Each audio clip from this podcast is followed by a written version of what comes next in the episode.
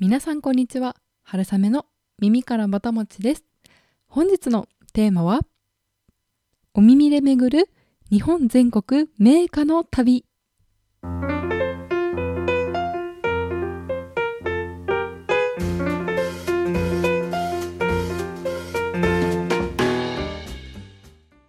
このポッドキャスト春雨の耳からぼたもちでは食べることをこよなく愛する食いしん坊会社員である私春雨が皆さんの棚ではなくお耳からぼたもちが落ちてくるようなそんな食にまつわる楽しい情報をお届けしております。食の最新トレンドやおすすめのお店その食がなぜそこに存在しているのかといったストーリーなど様々お届けできればと思っております。はいというわけで本日は全国のお菓子のお話をしたいと思います。というのも先日銀座の無印で開催されている愛すべき日本のお菓子店に行ってきました。インスタグラムだったりツイッターに写真動画載せているので気になる方はぜひご覧になっていただければと思います。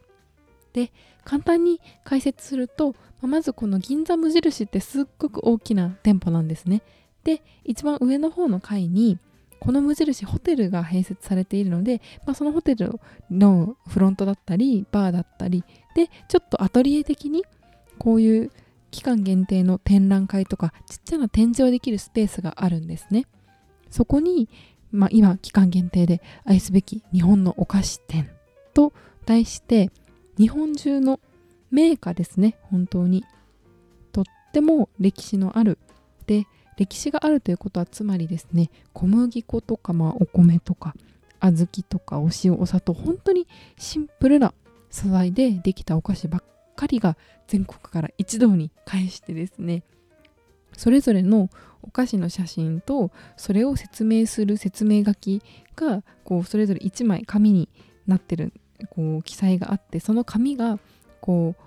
お菓子ごとにですね壁にかけられていて何枚もで自分が気になるもの好きなものをこう1枚ずつですね手に取って持って帰ることができるというそういうとっても素敵な展示がされていました。私も地元の大体大好きな大手まんじゅうというお菓子があったりあとはそうですねあのもみじまんじゅうとかあとは食べたことないものもこんなにたくさんまだまだあるんだなということでとってもとっても楽しい展示でした。でですね日本中にはお美味しいお菓子がたくさんあるじゃないかということを改めて思ったのでですね今日はその美味しい美味しいお菓子をお耳で全国北から南まで巡っていければと思います。はい。でちょっと私が今回はもう独断と偏見でパッとこの企画をやろうと思って私があ好きだなと思った全国のメーカーを記載します。なので私も思い出しきれていないような大好きなああれも好きなのにというのも、え後からいっぱい出てくるんではないかと思いますが、えもうたくさんあるので早速ご紹介したいと思います。で私の特徴というかこうプロフィール的なところをお話ししておくと会社員ですということで会社の皆さんが、結構日本全国いろんなところに出張に行ったり全国のお客さんとお仕事のあるような会社に勤めているのでありがたいことにですね部署にお土産のお菓子がいっぱいあるんですねだいたい1週間に12件はですね全国どこかの美味しいお菓子がやってくるので、まあ、ありがたいことに私はもうそれを毎回いただいているということで、まあ、全国のお菓子いろいろ触れる機会は多い方なのかなと思っておりますと。で加えて、えー、私47都道府県のうち行ったことないのがですねあとえー、えー、と大変申し訳ありませんが青森県と福島県と佐賀県にはまだ行ったことがありません。ですがそれ以外は全部行ったことがありますと。で育ったのが岡山県で大学から東京に来たっていうこともあって西日本のお菓子の方が比較的特に中四国ですねの方が詳しいという状況なんですが、まあ、こんなことは置いておいてですねえそろそろご紹介していければと思います。では、えー、北から参りましょうということでまずは北海道なんですけれどもう私はもうこれが一番です。それはマルセイバターサンドです。もう本当にこのマルセイバターサンドが私は大大大好きで北海道と言ったらこれなんですよやっぱり。で私お土産は絶対にそこに行った時に買うスタンスなのでスーパーとかに例えばなんか九州イベントみたいな感じでお土産が並んでたりすることもあると思うんですがそういう時には絶対買わないんですがこのマルセイバターサンドだけはカゴに入れようか1分ぐらい立ち止まって悩んでしまうぐらいですね。大体大好きなお菓子です。このホワイトチョコとレーズンがたまらないんですよね。であのクッキー生地も絶妙で。で他のバターサンド世の中にたくさんありますけどもうここのこのバランス？バターとチョコレートとクッキーのこのバランスにかなうバターサンドはないと私は思ってます。で特に私はこのレーズンとお酒の香りがマルセイバターサンド六花亭さんですけれど特に美味しいなと思っていて本当に唯一無二というかもうやっぱこれじゃなきゃ満足できない体になってしまっています私。はい。というわけでで北海道は他に好きなお菓子といえば三宝六ですね。ご存知でしょうか？バームクーヘンなんですけれどバームクーヘンの外側に白とホワイトチョコレートと普通のミルクチョコレートがこうマーブルにかかっていてもうまさに北海道にたくさんある白樺の木のようなそんなイメージした見た目のバームクーヘンなんですけどこれも美味しいんですよ。全く重たくなくてあっさりしてて香りがいいですね。あとは北海道といえば白い恋人かなと思うんですけれど白い恋人は私どっちでもいい派です。好きですけどね。こ白い恋人ってこれもホワイトチョコレートですね。思えば。北海道はやっぱり牛乳とかたくさんバターとかね乳製品に強いからでしょうかね。いやでも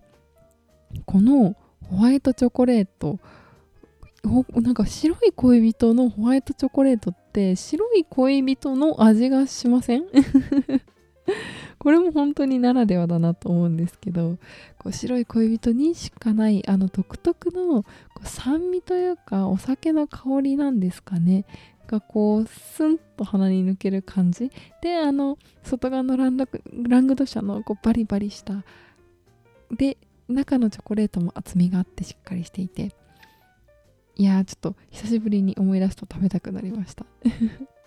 っとはいで続いてちょっとだんだん南に降りていければと思うんですけれどちょっと東北ブロックは私先ほどお伝えしたみたいに少しゆかりがあんまりないっていうこともあるんですけど東北ブロックで言うともう圧倒的王者が一人いらっしゃいます。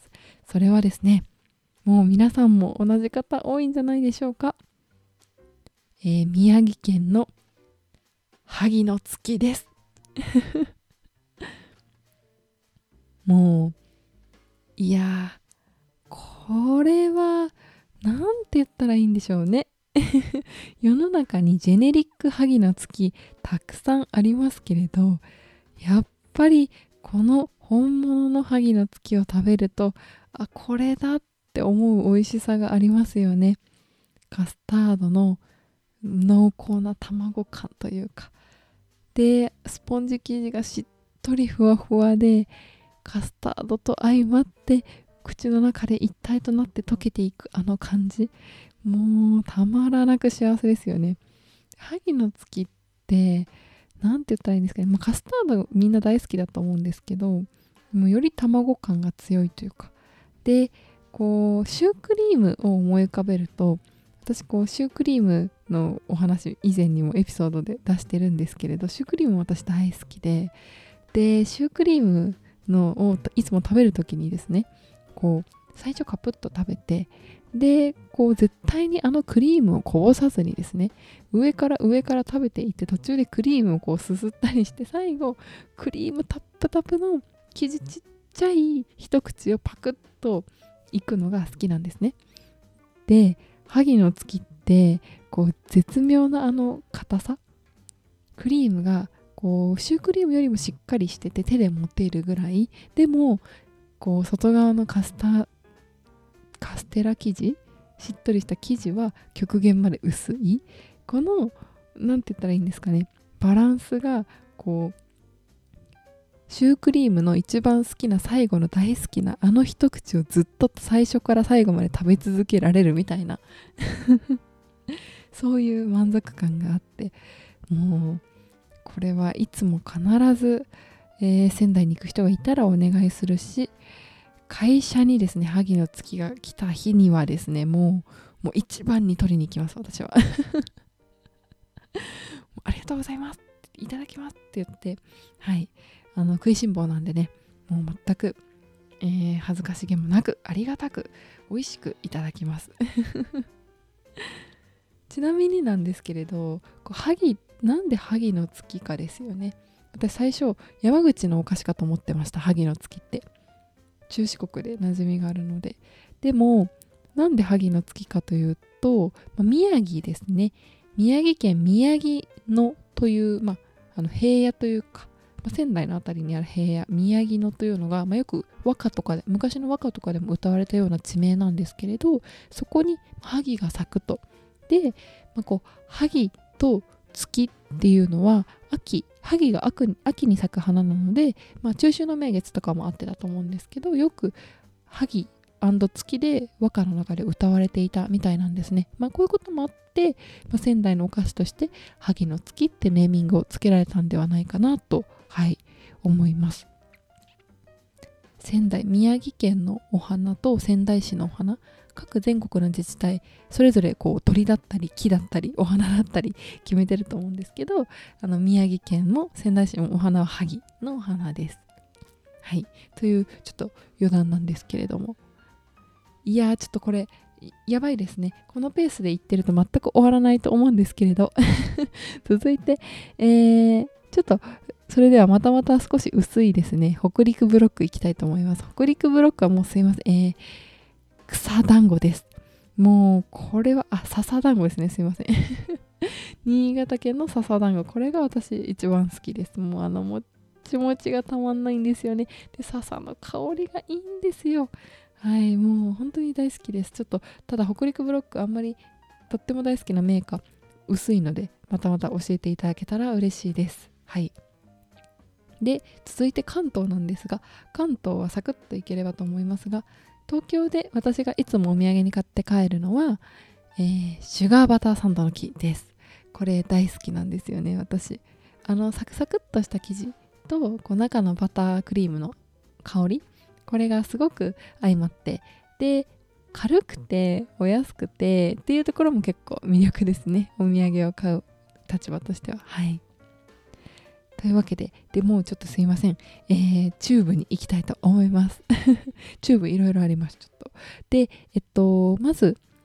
ま、超有名どころっていう意味だと、信玄餅。やっぱり私、餅好きなので、信玄餅大好きです。ただ、これはちょっと後から出てくる、隠れ、えー、ん？なんて言ったらいいんですかね。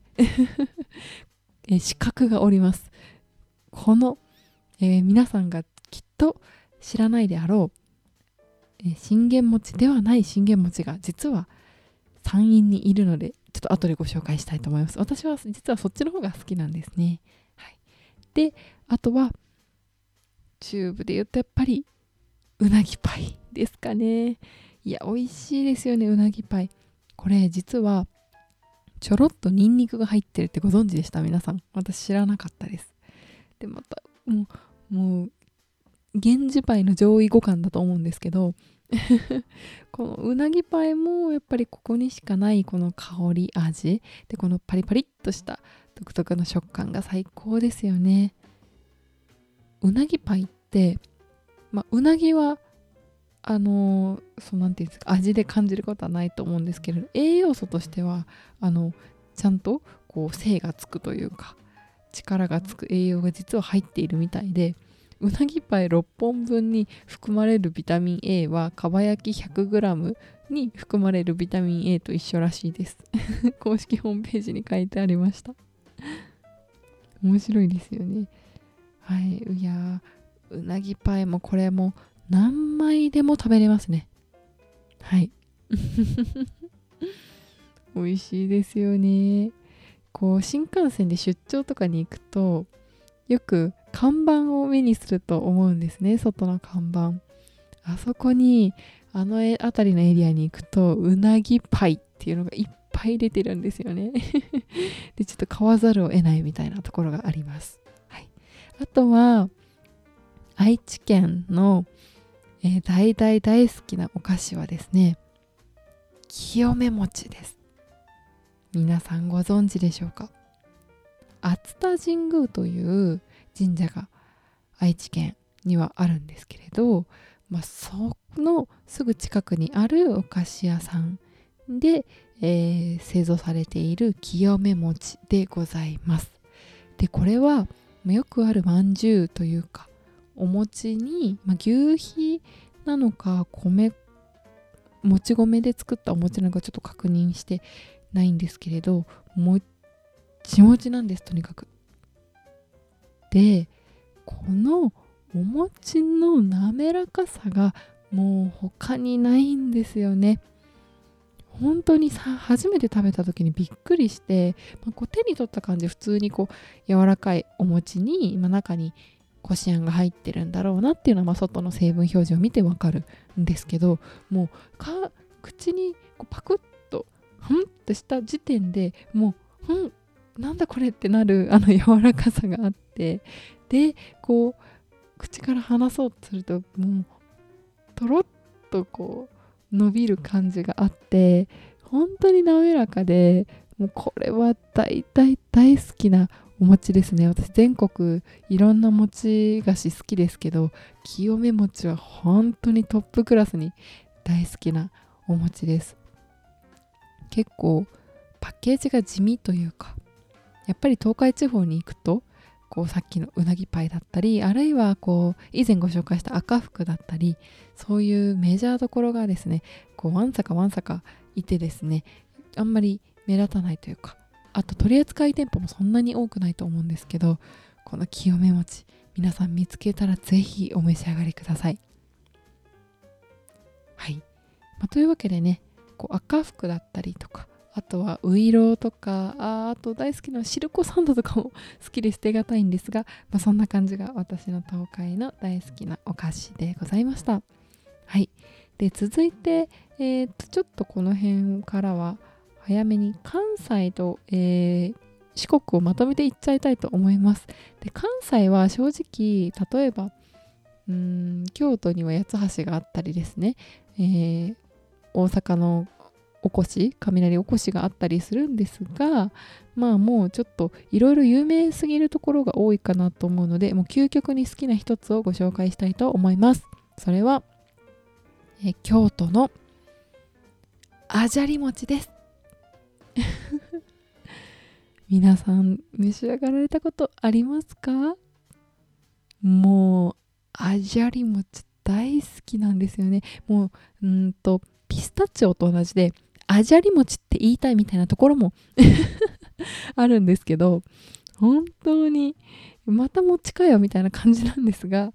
えー、これも大好きです。であじゃり餅は中、えー、粒あんの入った、まあ、おまんじゅうみたいな感じなんですけれど外側が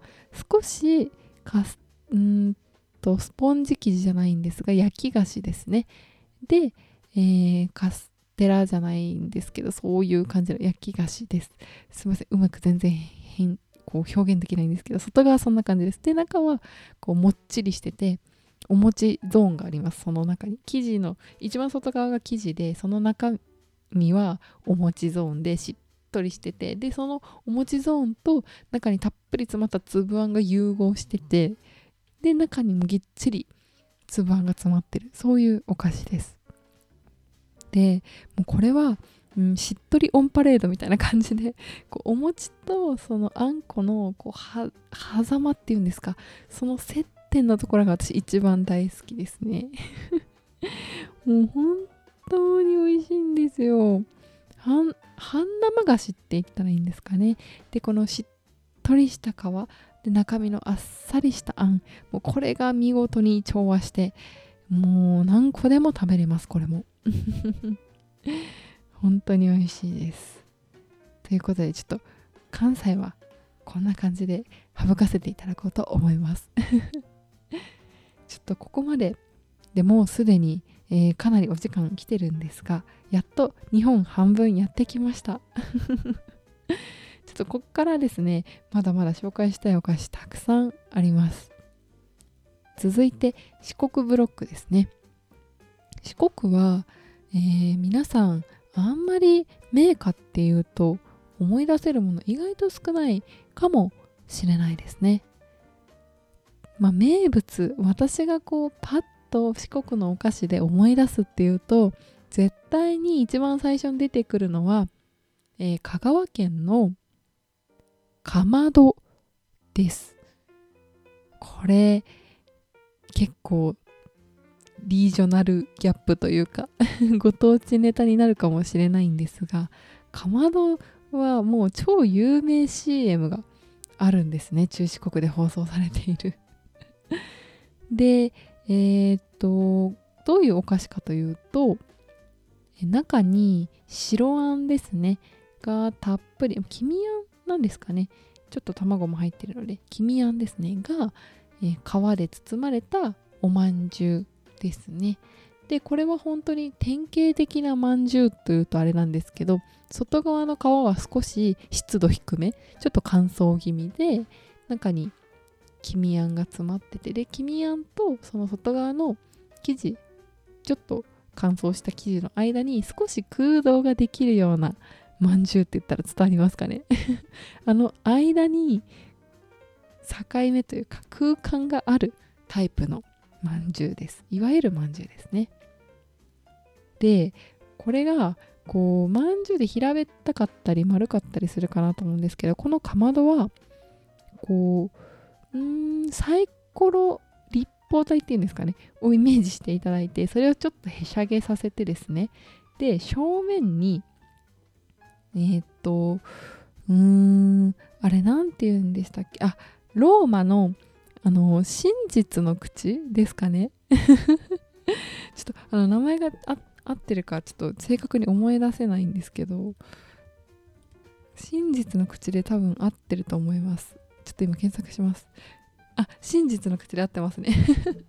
あのローマの有名観光地の真実の口の口みたいなあの謎の穴が正面に開いてるんですね。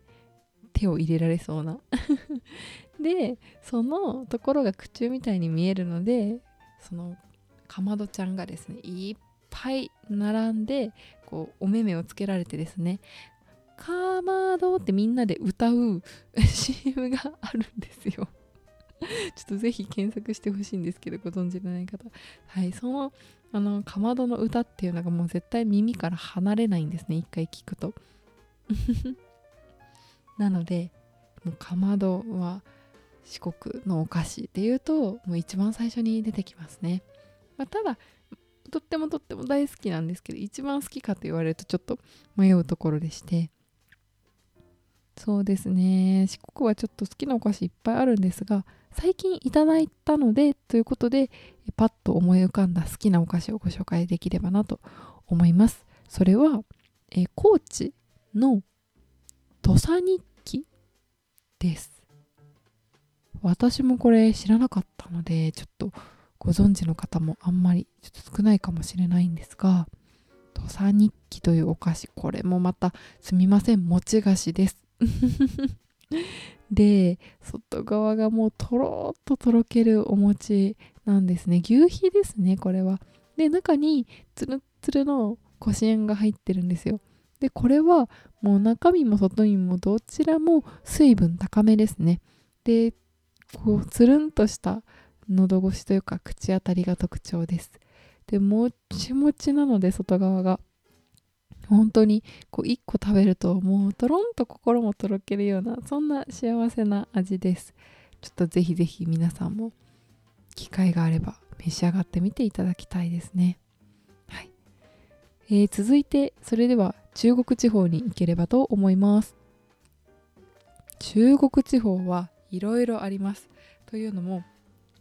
えー、地元の岡山県があるので、えー、ちょっと中国地方の味というのは知り尽くしている部分もあるので有名皆さんにまず認知度が高いというところで言うと優勝はもみじまんじゅうで間違いないのかなと思います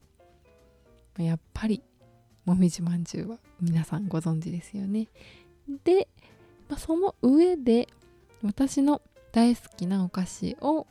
えー、3つご紹介したいと思います。1つ目は、えー、私の地元の大手まんじゅうです。いやーもう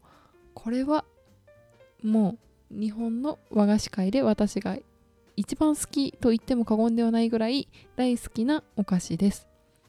岡山というときびだんごの方が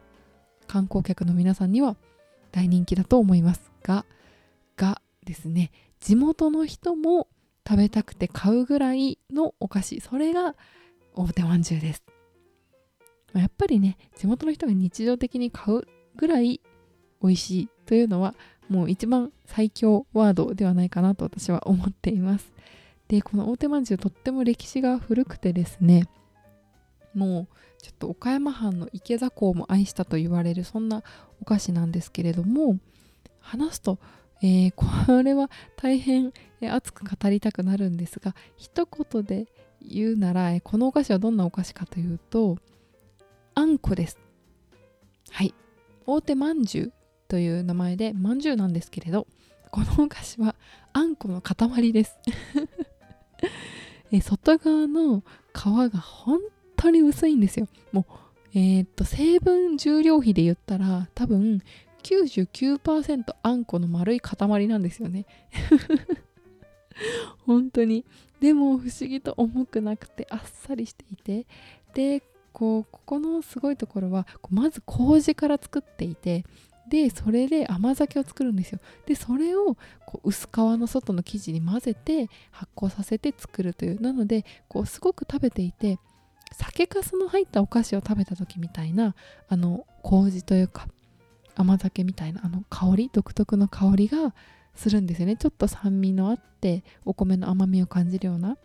あの香りがふわっと鼻を抜けてですね。で中のこしあんはもう滑らか。もう本当に全国の皆さんに召し上がっていただきたいまんじゅうです。結構あのー、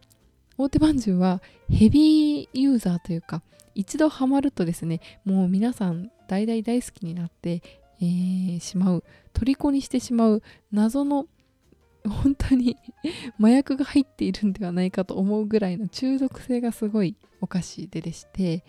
私の友達だったりとか岡山に住んでいない友達でもですね「大手まんじゅう」というこう目をキラッと輝かせる人がえー、なぜかですね 本当にたくさん全国にいるそんなそのぐらい、えー、虜にしてしまう魔力のあるお菓子だなと思っています、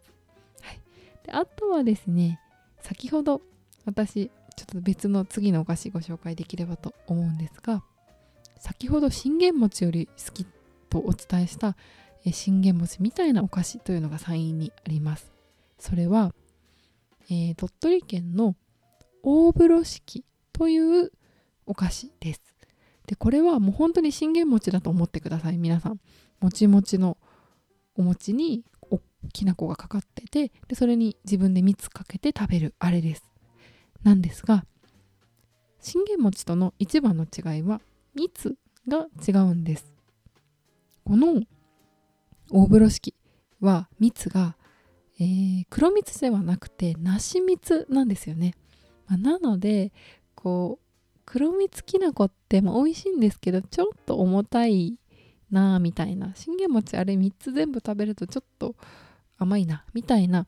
ちょっと私そういうタイプなんですがこの大風呂敷は梨蜜だからか結構さらっとした甘さでペロペロっとこうもう3つすぐになくなってしまう。本当に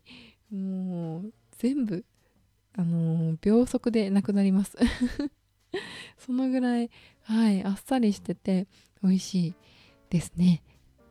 いや、これもぜひ食べてほしいなと思います。あとは、えー、もう一つ好きなお菓子、中国地方で好きなお菓子は、まあ、いろいろあって悩ましかったんですけど、私は結構稲葉の白うさぎが大好きです。でこれ面白いのがこれも稲葉の白うさぎということで、島根の出雲大社の神話に基づくのが、まあ、稲葉の白うさぎだと思うんですがえっ、とこのお菓子作ってるのは鳥取県の方なんですね。であの土壌すくいまんじゅうっていう有名なお菓子もあるんですけどこれも鳥取の会社だったと思います、まあ、山陰地方はタッグを組んでですね山陰のメーカーですととの企業さんも宣伝されております。ちょっと影が薄いと言われがちな山陰地方ですがとってもとっても素敵なところなんで皆さんぜひ行かれてください。はい。というわけで、えー、四国じゃなかった中国ブロック以上です。そして、えー、やっとですが 最後えっ、ー、と九州ブロック行きたいと思います。え、九州ブロックはもうもう大大大好きなお菓子があるのでパパパッと思い出していきたいんですがまずは博多の通りもんですよね。もうこれもたまんない。なんであんなに美味しいんでしょうね。外側がこうしっとりしていて中のあんこもこう本当に湿度高めですよね。でこう口の水分持っていかれない系でだと思います。で完全に和じゃなくてちょっと洋を感じるこの洋と和の狭間ここがすごくバランスが取れてて美味しいですよね。あとはまあどこでも買えるっちゃ買えるんですけど長崎の福さ屋さんのカステラ。もうこれがもう私カステラは絶対にザラメが入ってないと嫌っていうこだわりがあるんですがこの福さ屋さんのカステラはザラメがぎっちりぎっちりぎっちり入っていてですね。美味しいですよね。この卵感もたまんないですしきめの細やかさもやっぱりなかなか他ではかなわないのかなと思います、はい、あとはこうこれも意外と、えー、ご存じない方もいらっしゃるかもしれないんですが熊本のお菓子で黒糖ドーナツ棒っていうのがあります。これも美味しいんですよ本当に。黒糖のこうこっくりした甘さがこうガツンとくる、えー、ドーナツなんですね。で結構外側がサクッとしていてでも中はしっとりしていてその食感のコントラストも楽しいですしいや何より何よりこの黒糖の香りと甘みが贅沢でとっても美味しいですね。で1個がすごくちっちゃいというかチンスコーンみたいな形してます。でなので1個のボリュームもそんなになくてまあそれが良くないところかもしれませんが 気づいたらもうパクパク食べてます。これは本当にうん誰に買っても喜ばれるお菓子じゃないかなと思いますね。黒糖がお嫌いでなければとっても美味しいので皆さんぜひ買ってみてください。あとはカルカンですね。熊これは、えー、鹿児島ですね。鹿児島の私カルカン大好きなんですよ、まあ、これもまた餅じゃないかと思う方もいらっしゃるかもしれないんですけれどこうもっちもちですよね。この食感がまた私大好きなんですね。あっさりしていて。ですごいところがカルカンってもう1667年に記された鹿児島の郷土史があるらしいんですけどそこにすでにこのカルカンって登場してるらしいんですね、まあ、なのでもう300年以上の歴史を誇るそんなお菓子これがカルカンですね。いやカルカン食べたい。いや難しいところがこう何て言ったらいい他のおまんじゅうとか例えばさっき言ったジェネリック萩の次じゃないんですけどそういうものって、まあ、結構どこでも食べられると思うんですね。でもカルカンって本当に売ってなくて同じものを。なので結構カルカンは無償にわざわざ買いたいと思う日があるぐらい好きなんですが手に入らないのでちょっとなかなか悲しい思いをしております。なかなか鹿児島店みたいなのもやってくれないですしこう何て言ったらいいんですかね。例えばバターサンドマルセイのバターサンドほどこうスーパーとかでも取り扱ってくれないから本当にちょっと鹿児島にまた行ったらたっぷり調達したいけどそんなに調達しても帰ってきて食べられないから結局美味しい量を買うみたいな。そんな、えー、将来が想像できるんですが気軽に買えたら嬉しいのになと思います。いやーセブンイレブンさんとかこれちょっと商品化の筋ないですかね？売れないですかね？はいという感じですね。で最後沖縄なんですが、まあ、今言ったチンスコーも私大大大好きです。でチンスコーだったら、えー、私はもう絶対に雪塩チンスコが一番好きです。もうこの雪塩のしょっぱさとチンスコーの生地の甘さこれがもう甘じょっぱいってダメなんですよ。甘じょっぱいっていうのはもうエンドレスで食べれるっていうことと同義なので もう人に買って帰るのを名目にですけれどもういつもいつも自分用に、えー、大量に買った大きな箱の中から自分用のチンスコを取り出して夜な夜な食べる。そんな、えー、沖縄旅行の余韻をこれまでに何回か楽しんでいます。あとはまあ紅芋タルトも美味しいですよね。紅芋タルトって沖縄の読谷村っていうところに本社があって私中学生の時にそこにあれですねホームステイじゃなくてえっ、ー、と民泊したんですよ。普通の方のお家に泊めてもらう。でこう沖縄の食文化とか日常生活を学ぶっていうすっごくいい経験だったんですけれどその時に泊まったのが読谷村だったんです、まあ、なので本社工場も行きましたしたっぷり食べて帰ってきたんですけど 試食がいっぱいあって。でこの紅芋タルトの素晴らしいところは味だけじゃなくてその読谷村の、ま村おこしとしてこの紅芋っていうところをもっともっと生産増やしていってですね、えー、活用して県外に売っていけないかそういう取り組みなんですね、まあ、結果としてですねこう沖縄のあの機内食に那覇空港発着の機内の機内食に紅芋タルトが採用されたっていうのが知名度が飛躍的に向上するきっかけだったみたいなんですけど、今としては今となってはもう全国的に有名なメーカーですしもちろんそれによってたくさんの雇用だったりとか経済効果がその村に生まれてる、まあ、そういう素晴らしい取り組みでもありますということでちょっとこんな一面も知っていただけたらなと思いご紹介してみました。はい。というわけで、えー、ここまであーっと喋ったんですけど、えー、まだまだ大好きなお菓子全国にたくさんあります。でこのそれぞれの土地によってその土地の食文化だったりこう名産品気候風土そういうものをこう全て生かして生まれていったこのお菓子たちは紛れもなく本当に素晴らしい日本の食文化だと思います。皆さんも愛すべき日本のお菓子、えー、ありますでしょうか？ぜひぜひコメント欄でシェアしてもらえると嬉しいです、はい、余談なんですがこの一番最初にご紹介した無印良品のその愛すべき日本のお菓子店で自分の愛するお菓子何ですかっていうのをノートに記載するこうフリーで書けるノートがあったんですね。旅行先とか行くとたまにあるかなと思います。こうメッセージ残してどこどこから来たよとかこれ楽しかったとか書くところノートが置いてあったりすることあると思うんですけどそんな感じで好きなお菓子なんですかっていうノートが置いてありました。でまあ、普通ノートの中に書くと思うんですけどなんかあの図書館の本とかのごとく厚みこの本の断面ですね。真横の側面にデカデカと自分の大好きなお菓子を主張してる、え方々がいらっしゃってですね。